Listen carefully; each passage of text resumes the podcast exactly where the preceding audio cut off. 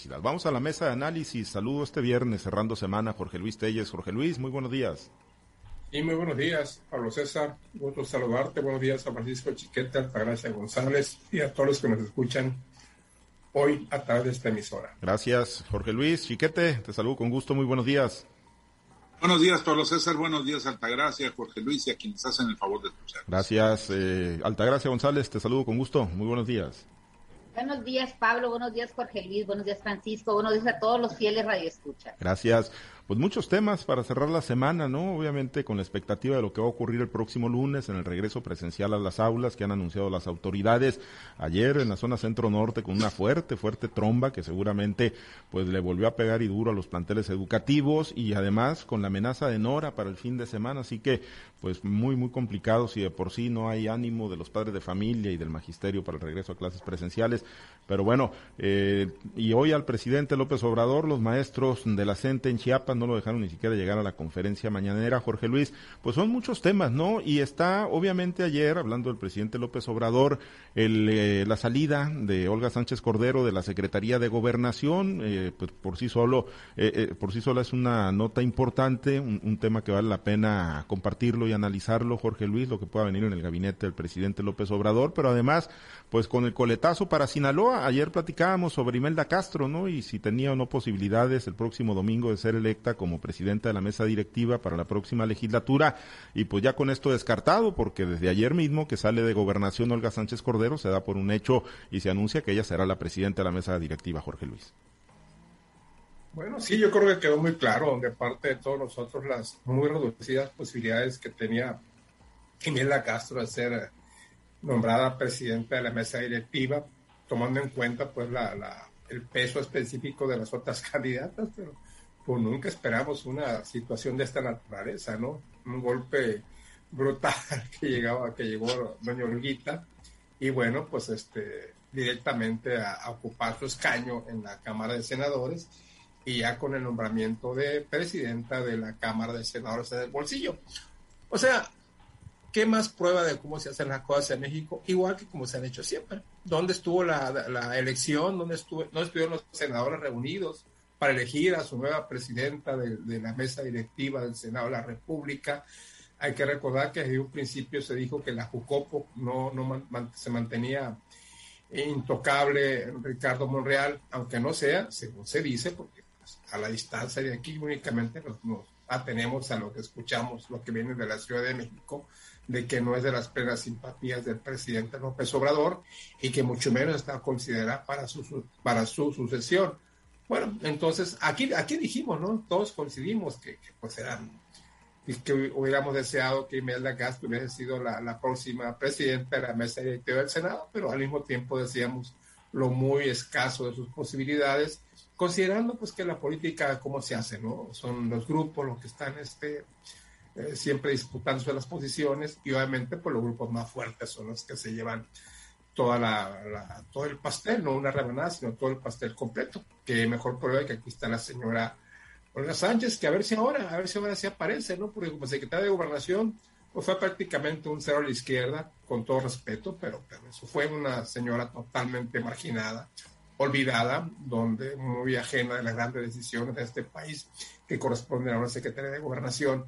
Y como presidenta del Senado, bueno, pues es la que va a operar. Eh, la Cámara es la que va a manejar, la que va a coordinar las sesiones, pero en realidad la fuerza del Senado, como la fuerza de los diputados, está en la Junta de Coordinación Política. Y esa Junta de Coordinación Política la tiene Ricardo Monreal, que es donde se manejan los recursos materiales, los recursos humanos y donde se hacen los grandes acuerdos. En realidad, así la presidenta de la mesa directora del Senado como la de Cámara, como la de la Cámara de Diputados aparezca en los actos oficiales del presidente eh, que aparezca como representante del Senado es el presidente, igual que aquí en, aquí en, aquí en, este, en nuestro estado, donde el representante de, de, de, la Cámara de Diputados es el presidente de la mesa directiva, no es el presidente de la JUCOPO que ella pasa exactamente lo mismo. Ahí está la senadora Olga Sánchez sin ninguna posibilidad de ser considerada como relevo presidencial y yo no coincido eh, con lo que hacer mi escaso conocimiento, pues yo no le veo tamaños al nuevo secretario de gobernación como para que sea nombrado candidato presidencial y te lo digo porque ayer algunos um, comentaristas políticos nacionales muy experimentados, evidentemente muy experimentados, no lo digo, no lo digo en tono de, de, sorna, em, manejaban como presidenciable al nuevo secretario de Gobernación por su cercanía con López Obrador. Todo puede esperarse, ¿no? Pero yo en realidad no le veo ningún tamaño para que sea candidato presidencial, considerando pues eh, el tamaño de los que hay y podrían crecer de aquí a tres años, a dos años y medio que faltan para la designación. La verdad, no le veo yo esas aspiraciones, pero pues eh, ahí está López Obrador haciendo su juego ya, quitando el camino definitivamente a los Sánchez Cordero, que por sí nunca tuvo posibilidades, pues menos ahora, ¿no? Sí. Vamos a esperar que otros nombramientos se vienen en, en, el gobierno federal, porque pues de hecho sí lo va a haber, yo creo después del primero de septiembre que pasa el informe del presidente, habrá nuevos movimientos en el gabinete presidencial, así que habrá que estar muy pendientes. Sí, los naturales ajustes que se hacen siempre a mitad, a mitad del camino. Eh, y bueno, pues por la posición, ¿no? Lo que representa la Secretaría de Gobernación o lo que ha representado históricamente, ¿no? Quizás por ahí, se le, por eso se le concedan posibilidades de ser presidencial y la cercanía con el presidente López Obrador, chiquete. Pero en el caso de Olga Sánchez Cordero, coincides con, con Jorge Luis, fue así, literal, una especie de cero a la izquierda en esa posición, pues que otrora, eh, esa posición que siempre ha sido pues de, de mucha importancia, ¿no? Para los presidentes y en los gabinetes. Pues a partir de esa descripción tan, tan precisa es que doña Olga Sánchez Cordero perdió su segundo apellido y le llamaban Olga Sánchez Florero, porque no estaba más que de adorno. Y es una, una verdadera pena, porque sí, sí era de adorno, era una cara eh, de, de, mucho reconocimiento por su experiencia jurídica, por su presencia en la, en la Suprema Corte de Justicia, por su fama como una mujer conciliadora, como una mujer que ha buscado soluciones a los problemas, pero que ahí no se los permitieron ni siquiera esbozar. Todo quedó fuera de su alcance, muchas de sus funciones las asumió el secretario de Relaciones Exteriores, muchas más las asumió el secretario de Seguridad y luego la secretaria. En fin, eh, la dejaron fuera de todo. Se supone que con la fuerza que le da el haber sido secretaria de Gobernación, llegaría a corregir los problemas que ahora existen para Morena en el Senado. ¿Cuáles son estos problemas? Bueno, de entrada, una ley reglamentaria de la, de la consulta esta de, revocación de mandato que sea acorde con los intereses del presidente y que sea además oportuna para que la, la consulta se lleve a cabo en mes de, en el mes de marzo. Esto es difícil porque ya la oposición se dio cuenta de que tiene capacidad para detener cosas y entonces pues va la señora Sánchez Cordero a tratar de, de establecer las negociaciones. Pero pues no es fácil porque ¿qué es lo que tiene ella que ofrecer? Absolutamente nada. Como dice que el dinero lo tiene eh, Monreal, la fuerza política de los grupos la tiene Monreal y entonces la señora pues no tiene más que su, su buena disposición y su palabra. Con otro problema, ya lo comentamos ayer, el presidente no entiende las negociaciones, el presidente cree que negociar es que los demás acepten lo que él está planteando. Y ahí no, ahí tiene que llegar a ceder. Olga Sánchez Cordero puede funcionar muy bien, puede argumentar impecablemente, pero si no tiene nada que ofrecerles a los grupos de la oposición, finalmente no le va a resultar ningún esfuerzo que realice. Y bueno, pues en esa medida irá perdiendo más fuerza y más presencia, de manera que ya su carrera política yo creo que ya hasta ahí llegó, por lo menos dentro de la cuarta transformación. Pues sí, sí. Y el, y el presidente uh -huh. hoy mostró otra vez que no tiene idea de lo que es la pluralidad, uh -huh. la pluralidad de este país. Lo detienen los maestros de la CENTE que pues quieren reivindicaciones, quieren este, plaza, quieren no ir a, a clases presenciales. Quité la, la llamada reforma educativa y de todos modos siguen. Pues es que la reforma educativa, la caída de esa reforma educativa era cosa de él. No era una ambición global de todos los maestros. Y no digo que no les haya caído bien a los de la gente, pero ellos quieren otras cosas, siempre quieren otras cosas. Y eso es lo que no entiende el presidente. Lo que él hace va en su óptica, pero hay muchas otras ópticas, buenas o malas, o equivocadas o certeras, pero hay muchas ópticas más que debe considerar.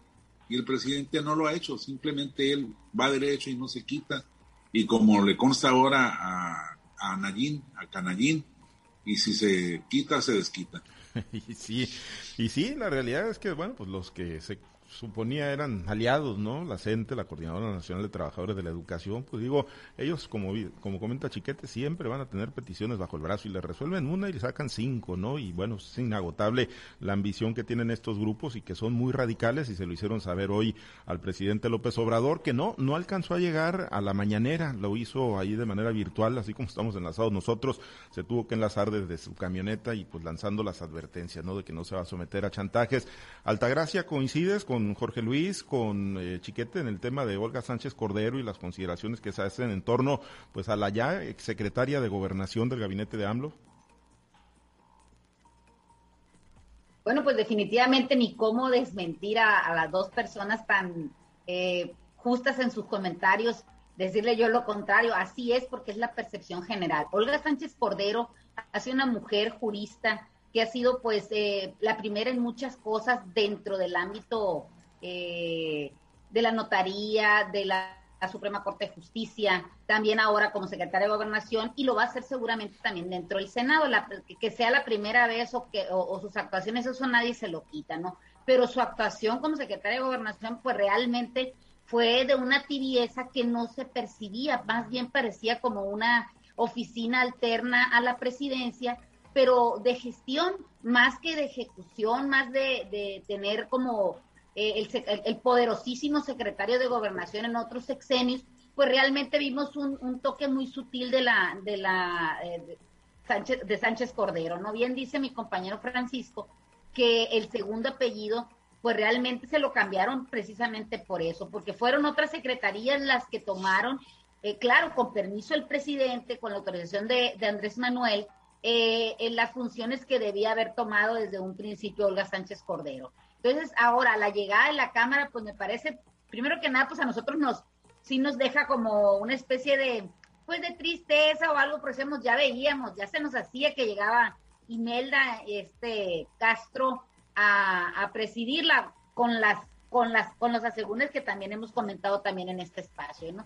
Pero ¿de qué, ¿de qué estamos hablando? Pues Olga Sánchez Cordero, si va a tener la misma actitud, las mismas acciones, con esa tibieza que hemos mencionado aquí en la Cámara de Senadores, pues seguramente no le va a hacer mucho eh, mella al trabajo que están presentando la oposición desde ahí mismo, ¿no? Seguramente el, el, que, el tener una presidenta en la, en la Cámara de Senadores, pues sí le ayuda al presidente, pero no olvidemos que también está pues Ricardo Monreal, que también es una persona que no goza eh, por lo menos a lo que se a simple vista, pues de todas las simpatías del presidente y no va a dejar que le en el camino, ¿no? Entonces, eh, en el Senado las cosas siempre han sido diferentes, no es una sumisión total por parte de, la misma Cámara eh, ante el presidente, o por lo menos la oposición dentro del Senado sí se ha visto como con, un papel más importante y relevante, ¿no? Entonces, vamos a esperar que llegue Olga, Olga Sánchez Cordero, pero pues lo que se ve no se juzga y sabemos que la tibieza de la secretaria, la exsecretaria de gobernación, pues es mucha, ¿no? Ahora, eh, el que haya otra persona más dentro del tablero de Andrés Manuel López Obrador para poderlo suceder en el 2024, pues aquí en política nadie se le puede dar por, por descartado. Vamos a ver si tiene esa, eh, e, e, ese, ese espectro que crezca para poder eh, posicionarse dentro de la ciudadanía y lograr ser considerado como un, un posible candidato, ¿no? Ahora, también estamos en el país donde Andrés Manuel López Obrador lo que dice, pues realmente sus súbditos, sus, seguidores o sus afines, pues lo siguen, o sea, lo toman como si fuera palabra de rey. Ahora, eh, eso, eso respecto al nuevo, al nuevo secretario de, de Gobernación, y las posibles aspiraciones que pudiera tener o, el posible señalamiento que se le dé por medio de los medios y que sea aceptado por la ciudadanía. También el día de hoy, esto que le pasó a Andrés Manuel López Obrador, que haya sido retenido por la gente, pues le, le, da muestras de que no todo en el país es el país de, Andrés Manuel y las maravillas. O sea, hay, hay, situaciones que realmente merecen atención de él, justas o, o, injustas o verdaderas o falsas o con fundamentos sin fundamento. Realmente el presidente Andrés Manuel López Obrador se debe sensibilizar un poco más y atender los problemas que tiene la ciudadanía. No para que esté en un buzón de quejas y sugerencias o en el mostrador eh, para recibir también cualquier tipo de peticiones, pero sí hay situaciones que merecen la atención. En este caso, el que los maestros de esa entidad se hayan presentado, pues seguramente tiene, tiene un trasfondo y también le debería de prender las alarmas para decir, bueno, ¿qué está haciendo mi secretaria de educación? O, si es posible que en ese sentido, en ese eh, gama de grises se encuentre todo el gabinete como la ciudadanía, mucha, mucha gente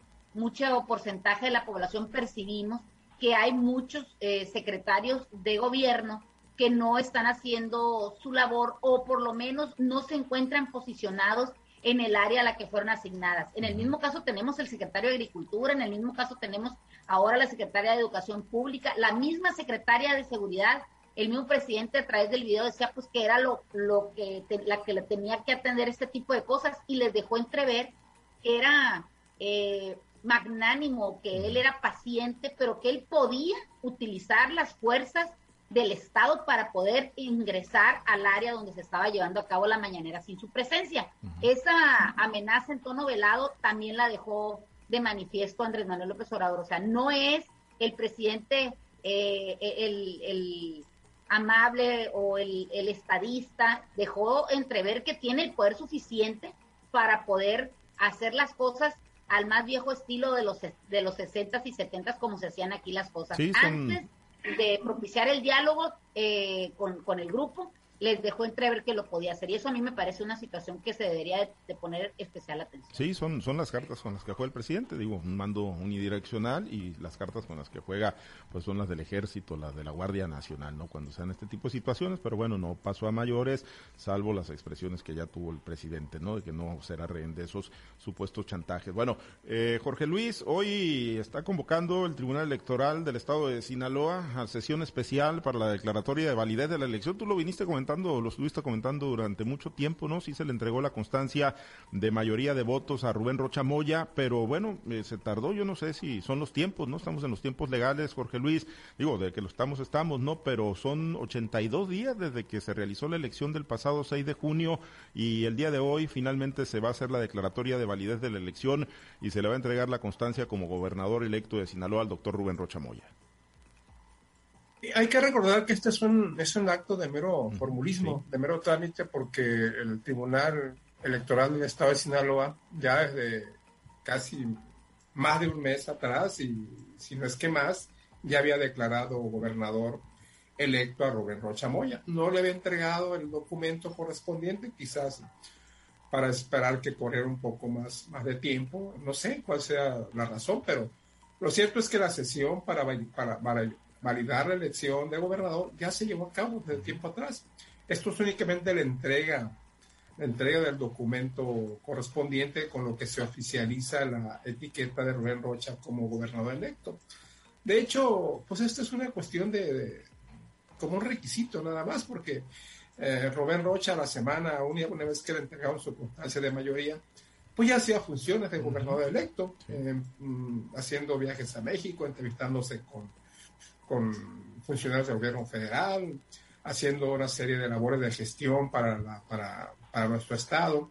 Entonces, eh, desde entonces andaba ya en esa función de gobernador electo, bueno, sabedor de que era prácticamente imposible que hubiese una modificación al dictamen que lo declarara como gobernador electo. Sí, el día de hoy, el día de hoy, que es 10, 11 de la mañana, se le entrega la constancia de, de gobernador electo ahí en la oficinas del Tribunal Estatal Electoral, seguramente habrá, será motivo para una concentración de sus simpatizantes ahí, quizás hasta con tambora, ¿no? Al más con un estilo priista de antaño y también de, otros partidos, ¿no? Que les gusta usar la tambora, seguramente así va a ser, no tengo conocimiento de que vaya a ser un acto muy discreto de esa magnitud, pero bueno, pues es un buen motivo, ¿no? Para que celebre Morena la llegada de su primer gobernador a nuestro estado. Y más una persona como Rubén Rocha, que, no es un morenista así este radical, que es una persona concertadora, que sabe negociar y que seguramente va a dar buenos resultados como gobernador de Sinaloa. Entonces, motivo de fiesta para Morena, pero te digo, hay que recordar eso, ¿no? La, la declaración de gobernador electo ya estaba desde hace mucho, más allá quizás, más allá de un mes, aquí lo comentamos en este espacio, ahora lo que se hace únicamente es em, cumplir con este requisito y que Rocha Moya tenga ya la constancia de gobernador electo para que la cuelgue en la sala de su casa. Sí, y sin mayores, oficina. Efectivamente, pues el papelito habla. Y sin mayores problemas, chiquete, ¿no? Porque digo, pues a diferencia de lo que pues sigue ocurriendo, por ejemplo, en Campeche, ¿no? Donde se entró el recuento de votos, pues aquí en Sinaloa ya no había ni siquiera ningún recurso legal en el horizonte, ¿no? Que pues pusiera en duda el triunfo de Rubén Rochamoya, que en el caso de los votos, pues fue muy contundente con más de 600 mil sufragios de los sinaloenses. Sí, no hubo ninguna impugnación formal real y lo poco que se empezó a trabajar terminó descartado por los propios actores que las habían planteado, así que no, no tenía ninguna, ningún caso. Yo creo que esa tardanza en la entrega del papel tuvo que ver más bien con la agenda propia del gobernador electo, más que con las disposiciones jurídicas que habían en derredor de esto. Es como dice Telles, una, un requisito, un protocolo, uno de los pasos que se debe seguir y que antes era muy importante porque significaba el fin de la pugnacidad. Terminaba ya todo el proceso interno, pero ahora pues no lo hubo, no hubo ninguna contienda jurídica de tal suerte que, y tampoco electoral por, la diferencia de votos, de tal suerte que no, no es eh, una cosa que esté generando expectativas entre la sociedad.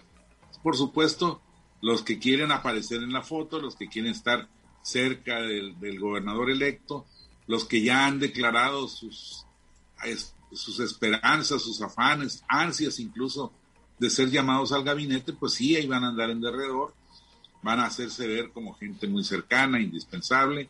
No sabemos este, qué va a pasar con lo del cogobierno, si van a estar ahí, eh, sobre todo ahora que hay eh, enojos incluso por el uso de cubrebocas.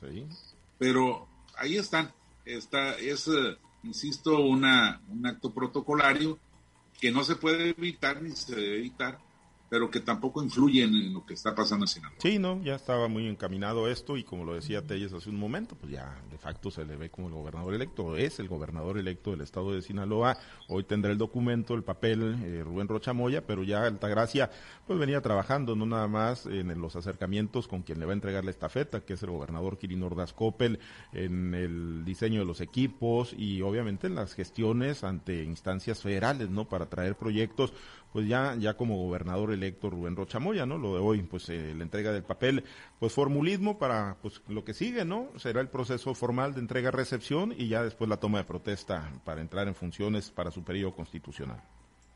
Mira, ahora lo que vemos en, en Rubén Rochamoya es que es el gobernador electo de hecho y de derecho. O sea, ya con esta entrega del documento, pues ya legalmente ya, ya está nombrado como gobernador, ¿no? Aunque la ciudadanía le dio su respaldo con una votación, como lo hemos dicho, incluso por encima del porcentaje con el que fue electo en Sinaloa el presidente de la República. Ahora, el que sea gobernador electo no le da tampoco pues la luz verde para llegar a sin, sin ningún escaño ahí al, al tercer piso del Palacio de Gobierno. Ya estamos viendo, como bien lo dices, que hay pues mucha gente que está levantando la mano y le está diciendo al gobernador, hey, yo te ayudé, hey, yo llegué contigo, yo luché más que fulano, que sutano, para, para que tú estés en esa posición y quiero que me mires. Han estado haciendo reuniones, se han estado eh, llamando a conferencias de prensa, hay habido, ha habido alguno que otro sentido que ha declarado en contra incluso del partido con el que hizo alianza, como cuando hablamos de, de este de Cuen, ¿no? Que, que es el que le ha estado tirando, pero un día y otro también al, al partido de enfrente que otrora fue su compañero de fórmula, ¿no? Entonces, Rubén Rocha Moya, como bien lo hemos dicho desde el día siguiente prácticamente en que fue electo gobernador, ha, ha tomado en sus manos muchas cosas que le corresponden pues a, como, por el puesto que tiene, ¿no? Incluso, fíjate, yo percibo como una especie de ausencia del gobernador Quirino Rascopel en muchas cosas lo veo, el su periodo fue el más corto eh, en lo que se ha tenido historia aquí en, de la historia moderna en, Sinaloa, pero eh, incluso lo veo ahorita como una especie de desaparición. Es cierto que dicen que con el, la poca agua que le queda al bule, cualquiera se puede, con ese buche te ahogas, pero si yo percibo una falta de, de, acción del, gobernador Quirino Ordaz Coppel ante la presencia tan grande y ante el respaldo tan grande que tiene Rubén Rocha Moya, ¿no? Me parece que, bueno, quizás solo sea la percepción, ojalá, y, como creo que así debe ser, está eh, tomando en sus manos con muchos los problemas que tiene el Estado. Pues pero eh, cuando hablamos de Rubén Rocha Moya, eh, estamos hablando de un Andrés Manuel López Obrador en chiquito, aquí en Sinaloa, así lo, lo percibe la ciudadanía, así le tienen la fe y la confianza de que sabrá resolver pues muchos de los problemas por los que enfrenta la entidad, ojalá por el bien del Estado y por el bien de los ciudadanos, que así sea, que Rubén Rocha Moya realmente sea el gobernador que está esperando Sinaloa. Pues en teoría no, no tendría ningún pretexto, lo tienen todo, alcaldías, gobierno del Estado, Congreso y pues prácticamente todo y una gran influencia en el Poder Judicial. Ya veremos, hoy recibe pues la constancia de mayoría, bueno, la constancia, mejor dicho, que lo acredita como gobernador electo ahí en el Tribunal Electoral del Estado de Sinaloa. Por lo pronto nos despedimos, Altagracia, muchas gracias, excelente fin de semana.